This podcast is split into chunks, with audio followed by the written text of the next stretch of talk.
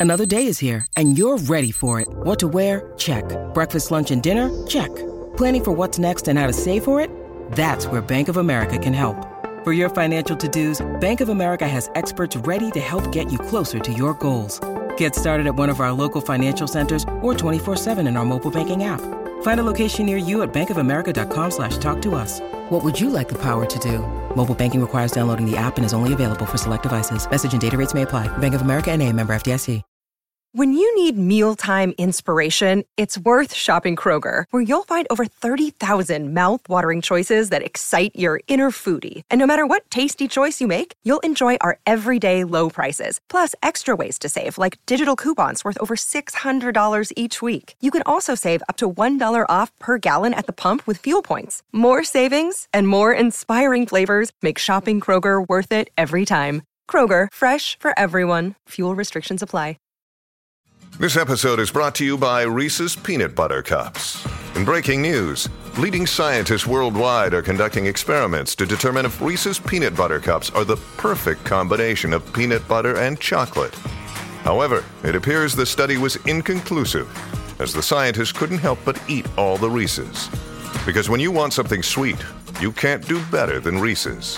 Find Reese's now at a store near you. Welcome to the New Books Network. Hello and welcome to New Books in the Indian Ocean World, a podcast channel on the New Books Network. This podcast is for listeners who want to sail the waters of the expansive Indian Ocean to learn about its past and present. Thank you for joining me today. I'm your host, Ahmed Al-Mazmi, a PhD candidate at Princeton University. Today we are here to talk to Professor Burkhard Schnepel, he is professor of social anthropology at uh, the Martin Luther University of Halle-Wittenberg. From 2013 to 2020, he was head of the Connectivity in Motion, Port Cities of the Indian Ocean Fellows Group at the Max Planck Institute for Social Anthropology in Halle. He's the author of The King's Three Bodies, Essays on Kinship and Ritual, and co-editor of Traveling Past, The Politics of Cultural Heritage in the Indian Ocean world. And today's book is Cargoes in Motion Materiality and Connectivity Across the Indian Ocean, published by Ohio University Press in 2022. And the book was co edited along with Professor Julia Verne, who is a professor of cultural geography at Johannes Gutenberg University of Mainz, where she leads a research group on mobility, materiality, and maritimity, with a focus on the Western Indian Ocean. Her publications include Living Trans Locality, Space, Culture, and Economy in Contemporary Swahili Trade, and several articles discussing the Indian Ocean as relational space. Today's uh, book, Cargoes in Motion, is uh, an innovative collection of essays that foreground specific cargoes as means to understand connectivity and mobility across the Indian Ocean world.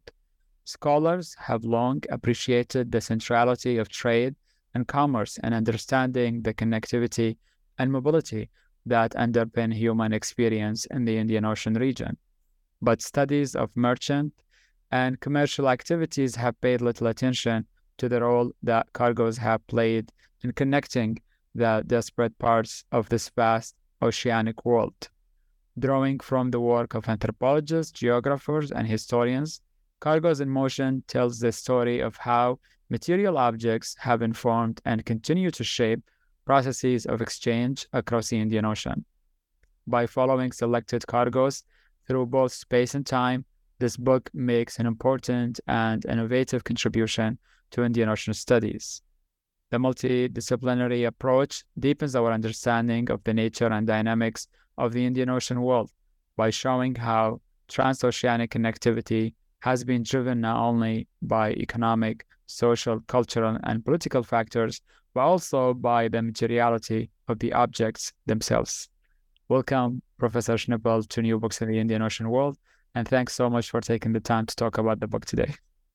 Yes, hello, Ahmed. Hello, listeners. I'm happy to be here. I'm sitting in Germany, I must say, uh, and a little correction I'm not a professor anymore. I have been retired for a year, which makes my life much easier, and I can um, yes, I now have the time to focus on my research more than on teaching and other things. So, thank you for introducing my book. Uh, you have said almost everything. Um, that's quite. We, we would like uh, to learn first about our authors. If you can start us off by saying a few words about yourself, that is where you grew up, where you went to school, and how you became interested in your field of study, and if you would like to mention any influential mentors. Yes. Uh, let me start by saying that I'm a social anthropologist. I studied in Berlin at the Free University from 1976 onwards. So I must apologize that I don't start with my youth and childhood. But uh, yes, uh, it's more interesting. After I studied in Berlin, I went to Oxford and I finished my DPhil there with a thesis on the Shilluk of the southern Sudan. After that, I went back to Germany, to Heidelberg, and I wrote what you call the habilitation, a second thesis, uh, which qualifies you to become a professor. That time, I did not continue my work in Africa, but I went to India and I wrote a book on the jungle kings of uh, Odisha. I'm seeing this because when I became a professor in Halle at the Martin Luther University in 2002, I always wanted to reconnect my both fields of research, Africa and India. And so I looked at the map and I saw the Indian Ocean, to put it uh, somewhat uh, blankly. So I decided to start a new field of research from 2002 onwards uh, as a professor uh, and a co-founder of an institute of social anthropology. So I had a lot of possibilities there to look at the Indian Ocean. I just wanted to see how these two continents, Africa and India, are connected. So it was from the beginning, it was more about mobilities, it was about transmaritime exchanges. And this was all captured in a program, which I was granted by the Max Planck Society and the Max Planck Institute in Halle, uh, which was called, uh, you mentioned it, Ahmed, Connectivity in Motion, Port Cities of the Indian Ocean. If I may say something about this. yes, sure. Yes, it starts with the methodological side. This is important in the German context. This is a quite a competitive uh, program where you have to show not only what you want to do empirically, but whether you have an innovative uh, methodological side. So connectivity and motion had to stand in the front and port cities of the Indian Ocean in the back, uh, even though it is quite clear that the Indian Ocean region is the uh, framework of my research. And within this term, of connectivity and motion, the emphasis really is on motion. A lot of people these days are doing connectivity, and it has become quite a fashionable term. Even when you buy a Mercedes Benz in Germany or open a new bank account, they promise you connectivity. But what I want to emphasize is the motion side, the mobility. Doing Indian Ocean studies, I feel, is contributing to the emerging field of mobility studies.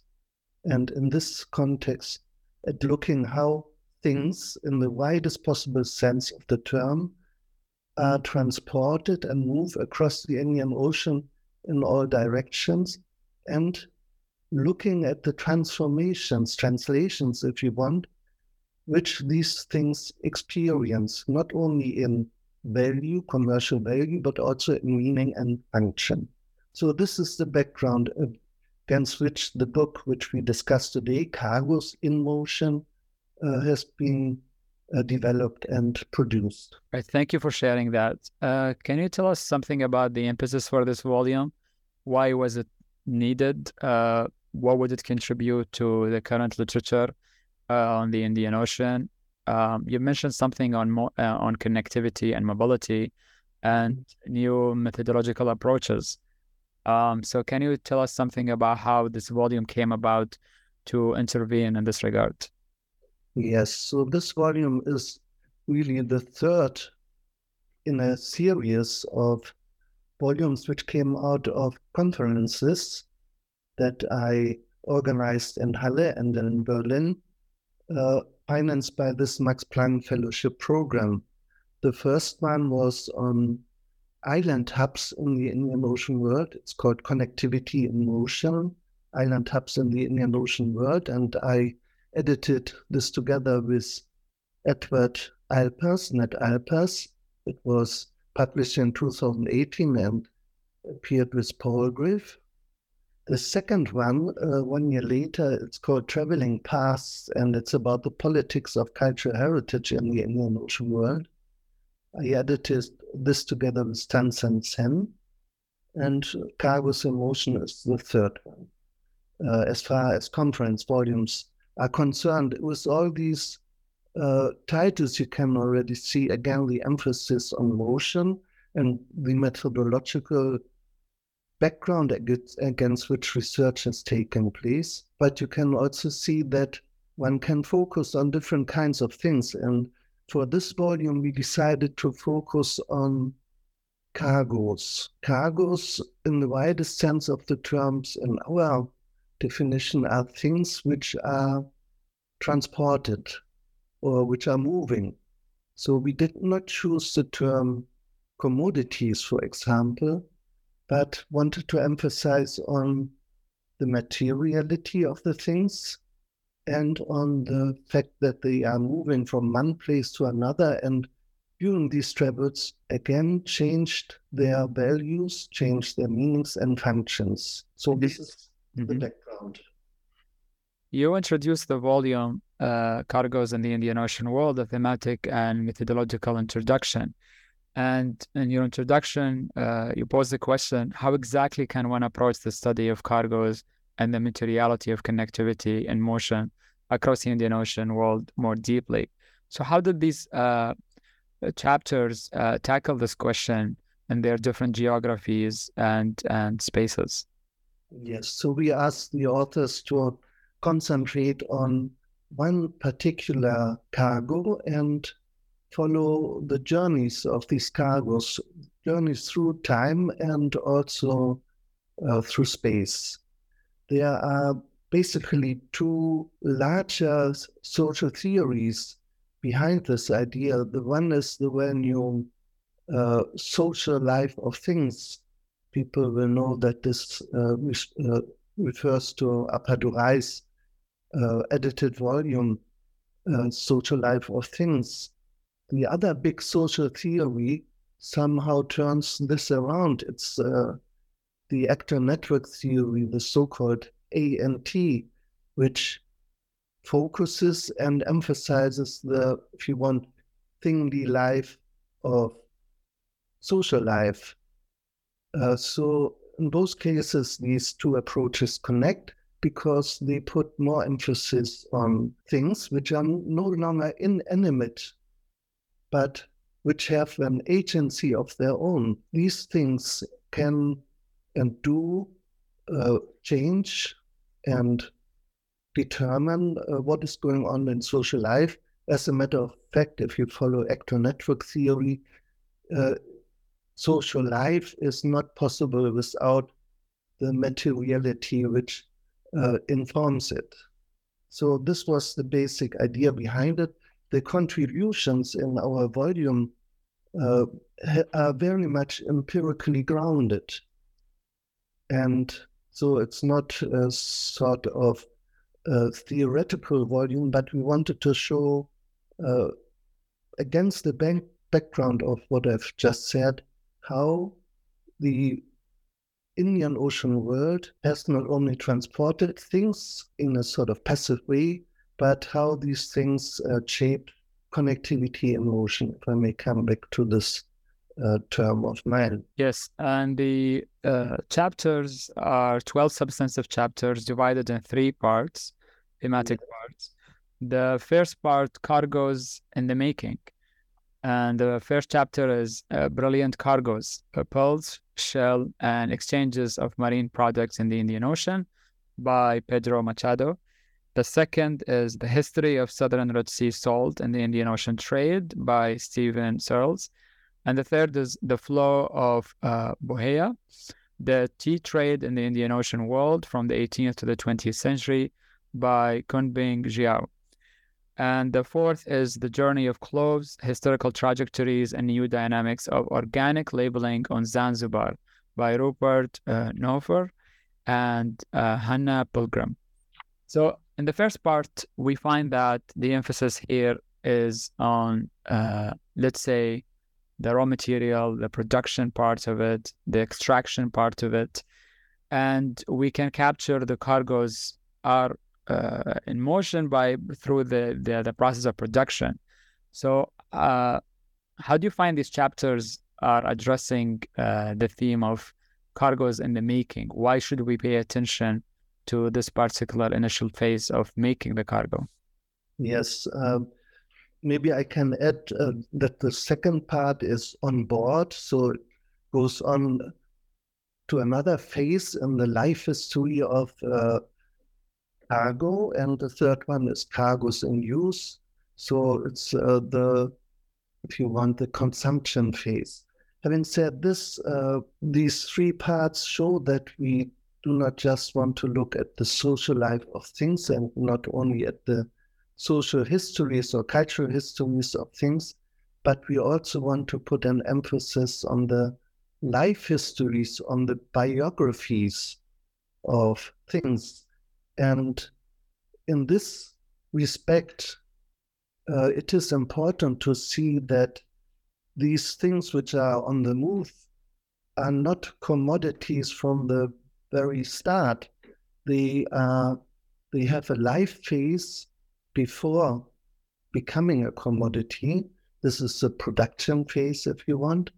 And very often they also have a life phase after consumed as a commodity. There's one example, if I may jump in the book, but uh, this example may clarify what I want to say.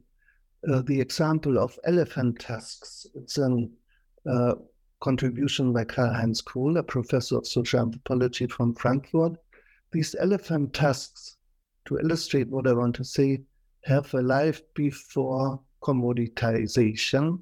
They are just the parts of the body of an elephant.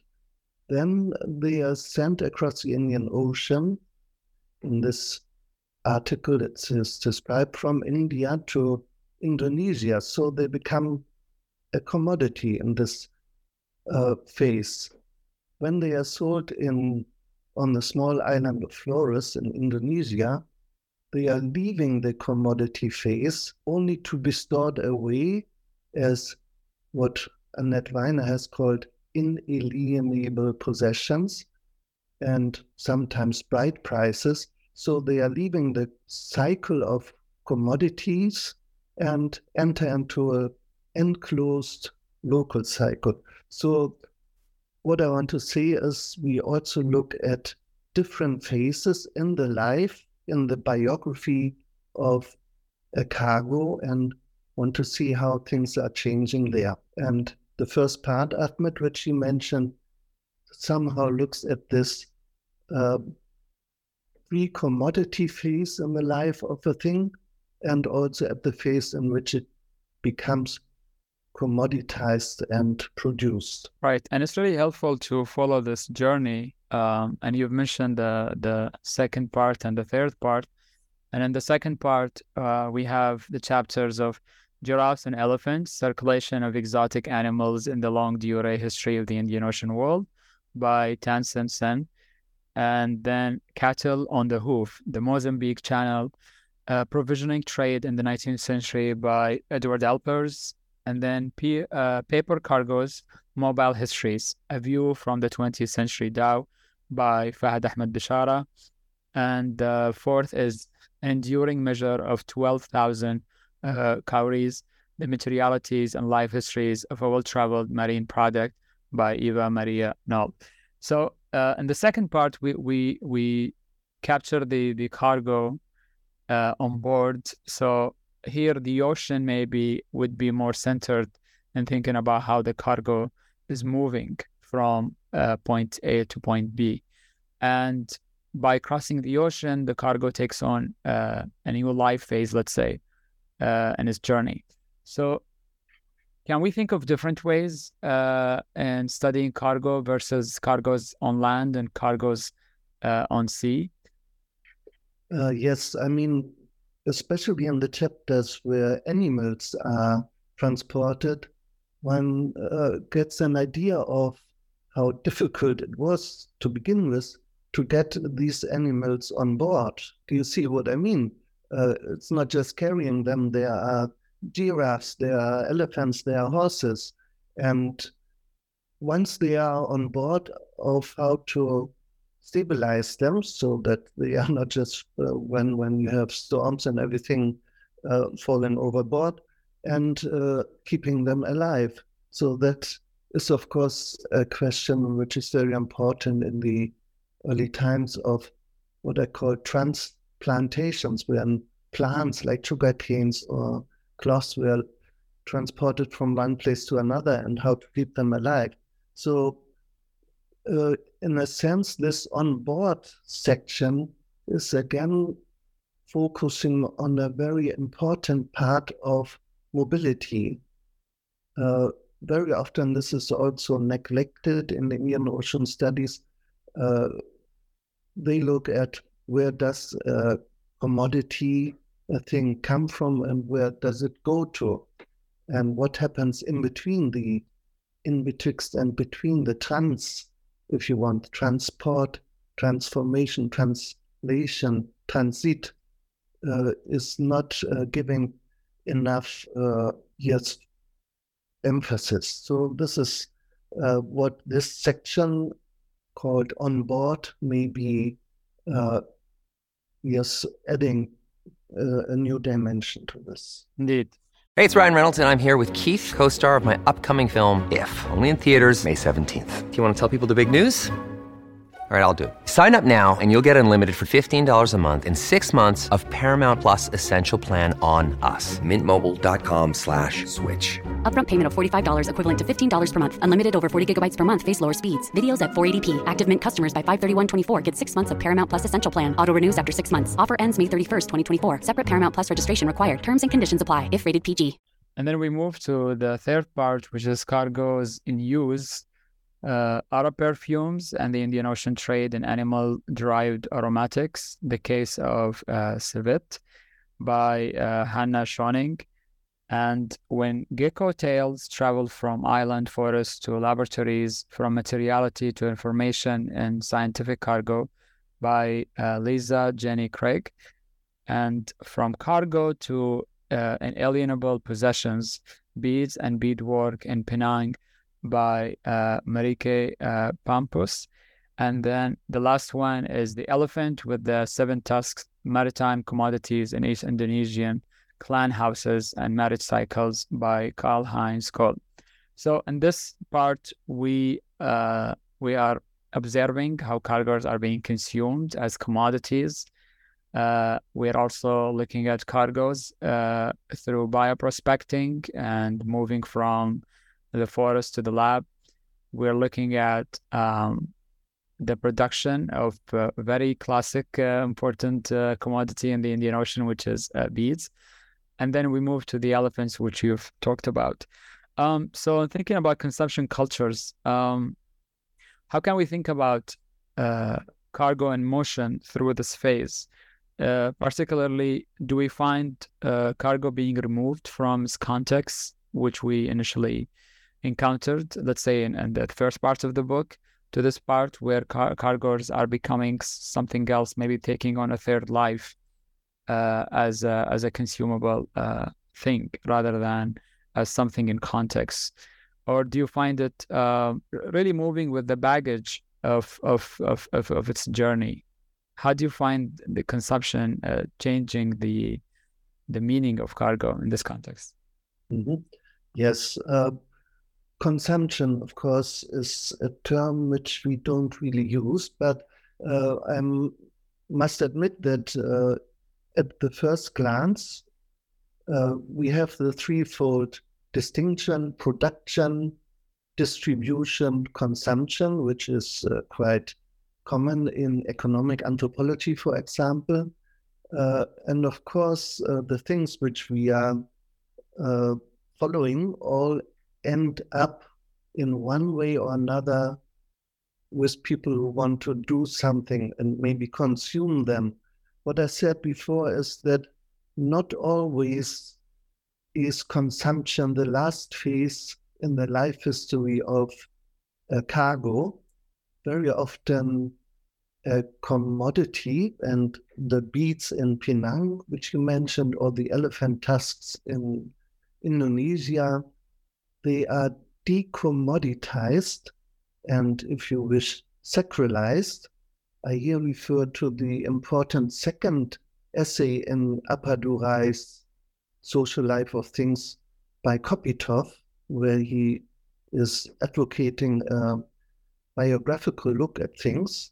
So they are decommoditized and uh, then uh, put into another use. It's not so much a commercial use anymore, it's not commodity, but here it's uh, sociocultural use, right wells, or some ritual use, which then uh, starts a new life for the thing once it reaches Penang or uh, Flores, for example. So uh, this is uh, what happens if a thing is leaving the commodity phase. It's not just consumed, but it may start a new life, which we wanted to emphasize. Right.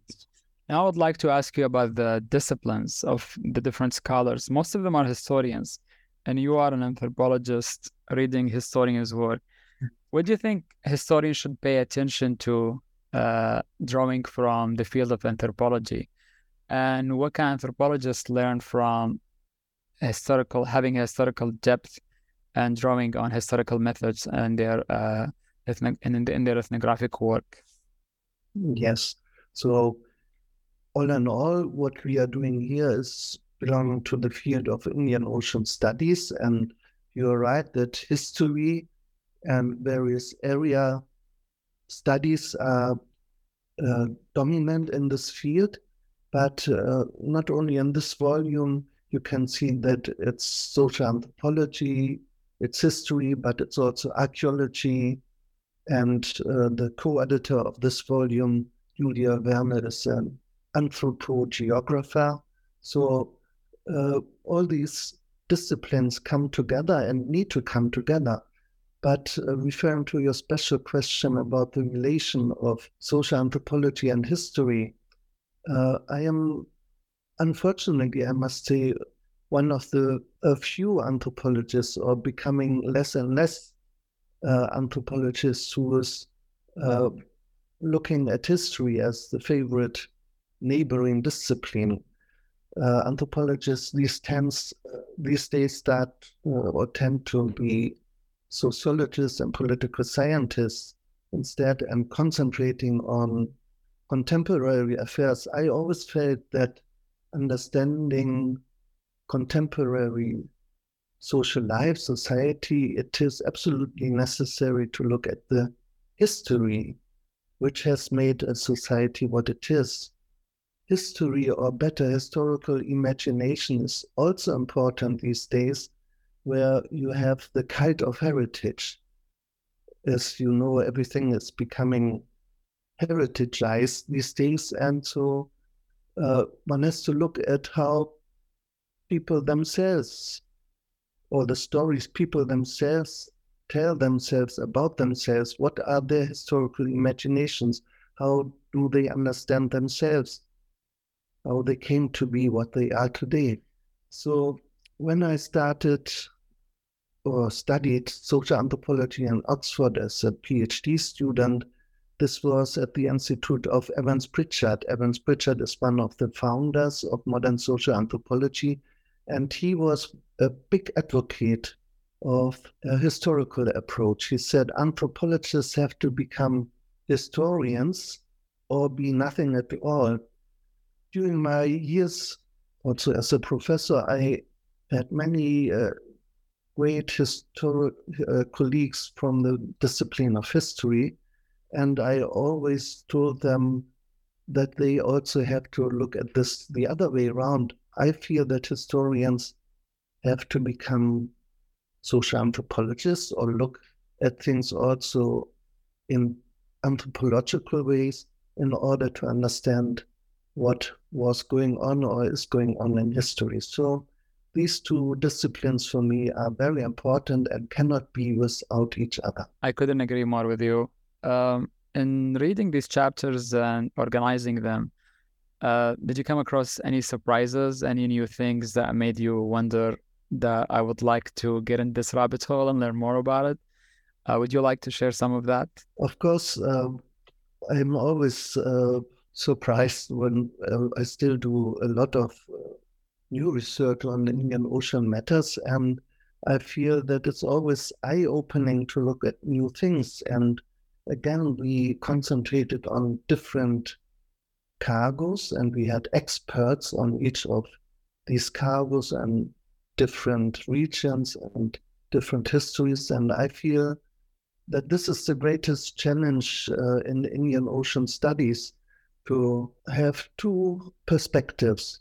The one perspective is to be very empirical and very precise and very concrete as far as one region or one one region or one historical phase is concerned. And the second perspective and challenge is to connect all these very detailed and precise uh, views into a larger picture, the picture of the Indian Ocean world as a whole during the whole of its history. This is uh, very demanding and it's always surprising to find new little pictures and but it's also very uh, yeah, challenging to put all these little uh, but very expertise views together into a larger whole. For this book, I think uh, we managed and succeeded to put a frame in which many different cargoes, you mentioned all of them, Ahmed, and the listener will have heard how different these are, but to put them into one frame, into one methodological approach, so that the whole thing makes a volume which is uh, comprehensive and cohesive and uh, which can add a new dimension and a new perspective to Indian Ocean studies. Uh, maybe one thing which I may add uh, to show the perspective of the small things and the short periods to look at and the large ocean. I've just uh, published a book. It's called Small Island, Large Ocean, Mauritius in the Indian Ocean World. It will come out with Routledge this month. Uh, but it shows that anthropologists can, and this is my anthropological contribution, anthropologists can contribute to big questions like globalization, for example, not although they concentrate on small places and small islands in this case, but because they do so. So, this is uh, the approach uh, which anthropologists can add, and uh, but one should never forget the larger picture in which all this uh, comes together. Congrats on your new publication. Can you say something about how, if you would write a chapter in this volume about Mauritius, what can scholars draw from uh, the Mauritian context in the study of cargoes? Yes. Uh, one thing which is missing in this cargoes volume, deliberately missing, is human cargoes, slaves, indentured laborers, coolies, uh, as they were called. And uh, Mauritius is, of course, an island where slavery and coolitude, as some people call it, uh, was very much uh, not only uh, practice, but it was also Mauritius was a laboratory to find out how, uh, for example, indentured labor can work. So Mauritius was not only a model of, but also a model for uh, plantation economy in the uh, early 19th century to the early 20th century. So this is where a small island like Mauritius can show things which are important for developments and practices in the Indian Ocean world at large. Thank you for that. Uh, Cargoes in Motion, who would you hope will read this book and what sort of impact would you like it to have? Yes, of course, as an author, you want that everyone reads it, but uh, I mentioned the various disciplines uh, anthropology, history, archaeology, uh, geography, and people who are interested in areas and regions from East Africa to Indonesia and uh, beyond the Indian Ocean world. And my definition is uh, defined by the longitude or by the movements. And so sometimes the Indian Ocean world in its history is going up to Lisbon or Amsterdam or up to Shanghai. Uh, it's going beyond the geographical ocean. So all people who are interested in a sense in global history and look at global history as a sort of alternative to a Western perspective should also be interested in looking how uh, things were handled and how uh, events were enacted in the Indian Ocean world. Great, I hope so too. And I really would like to add that the book contains very beautiful maps about the discussed uh, cargoes uh, in this volume and figures in the different chapters with extensive biographies, which are very useful for scholars. Uh, thank you so much for giving us an overview of the volume, and I hope the readers will go and pick up the book to learn more about the different chapters. Um, I would like to share something with the listeners that uh, I've met uh, Professor Burkhard Schnepel uh, in Sharjah at the Africa Institute uh, during a conference on mobilities and immobilities in the Indian Ocean, where he gave a keynote. And I would like to ask you, uh, what was your impression and what are your thoughts about having uh, academic activities pertaining to the Indian Ocean around the Indian Ocean.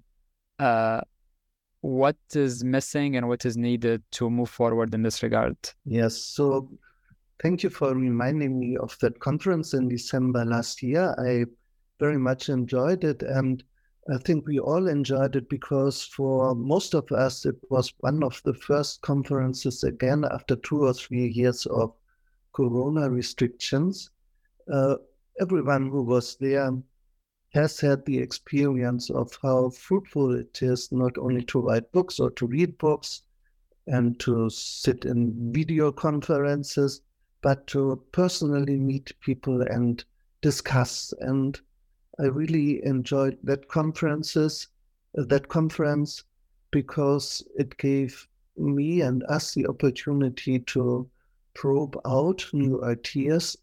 I like to be uh, provocative in conferences uh, in order to uh, see how people may think in the same direction, but also may contradict me. And I feel that it was especially rewarding for me, at least, to be in Sharjah uh, because I've never been to Dubai, Sharjah, in uh, that area before. I've been to Oman, but it gave me an impression about how the Indian Ocean world has changed. I was, of course, very much impressed. If someone goes to Dubai for the first time uh, and coming from old Europe, uh, one realizes uh, that in Europe things are going much slower than in Asia, for example. Two months later, I went to a conference in Singapore. My impression was the same. So I feel that uh, meeting people personally, discussing with them in a place which has a connection to what one is talking about is very rewarding. And um, I can only hope for everyone else that uh, the chances to go to such conferences brilliantly organized, by the way, uh, in Sharjah by the African Center and by uh, the organizers uh, was uh, yes was a good thing. Indeed, I I quite reminiscent about these days, and I wish for other opportunities to meet other scholars around the Indian Ocean and studying the region. Well, we've taken a lot of your time, and we always ask the final traditional question, which is about future projects. I know that you've just published a new book, uh, but is there something on the back burner or something you hope to work on in the future? Yes. Uh, before I come to that, may I just uh, also add uh, that it was a big pleasure to meet you, Ahmed. You were local, and when we had our very important and interesting uh, trips into the countryside, I had the privilege to sit not far from you and to learn from what you said about the area. And so that was also very rewarding. Now, what to do next in my life? Uh, at the beginning, I told you that I am now retired, which is uh, all in all a very uh, yeah rewarding situation because now I have the time to write all the books I always wanted to write. I also have the time to read books which I always wanted to read, but uh, could not do so because of all the obligations which you have as a professor and director and all that. So I am actually sitting at a house near the Baltic Sea, a very nice area, and I enjoyed to write a book on the Indian Ocean world from the beginning to the future, if you want. So it's mm-hmm. my what you call opus magnum, and it will take years. I have given lectures on almost all aspects in the history and social anthropology of the Indian Ocean world, and now I wish to draw these lectures together. It's also for me personally now yeah, it's a good situation that I wish to write this book in German. Most of my life, of my academic life, I have been, of course, uh, publishing in English and uh, communicating with people in English. But this book, which I'm writing now, is not meant really for an academic audience or public uh, for readers, but for people who are interested, who are intelligent, but who don't really have uh, sort of uh, big knowledge in the field. And so this is also quite challenging to write a book which is not for other experts, but for intelligent and interested people. Uh, popular science uh, is not easy, and I like to do it. So uh, it will take some years. The one or the other scientific article will come out, but my main project these days is uh, this book. That sounds amazing. And I bet it's every Indian Ocean scholar's dream to be by the ocean and write such a book. I wish you all the best with that. And I look forward to reading your new book. Uh, thank you so much for giving us this time to talk about the book today. And uh, thank you for the listeners for listening to today's episode in which we explored cargoes in motion, materiality, and connectivity across the Indian Ocean, published by Ohio University Press in 2022. This is your host, Ahmed Al Mazmi. Stay tuned for the next episode of New Books in the Indian Ocean World.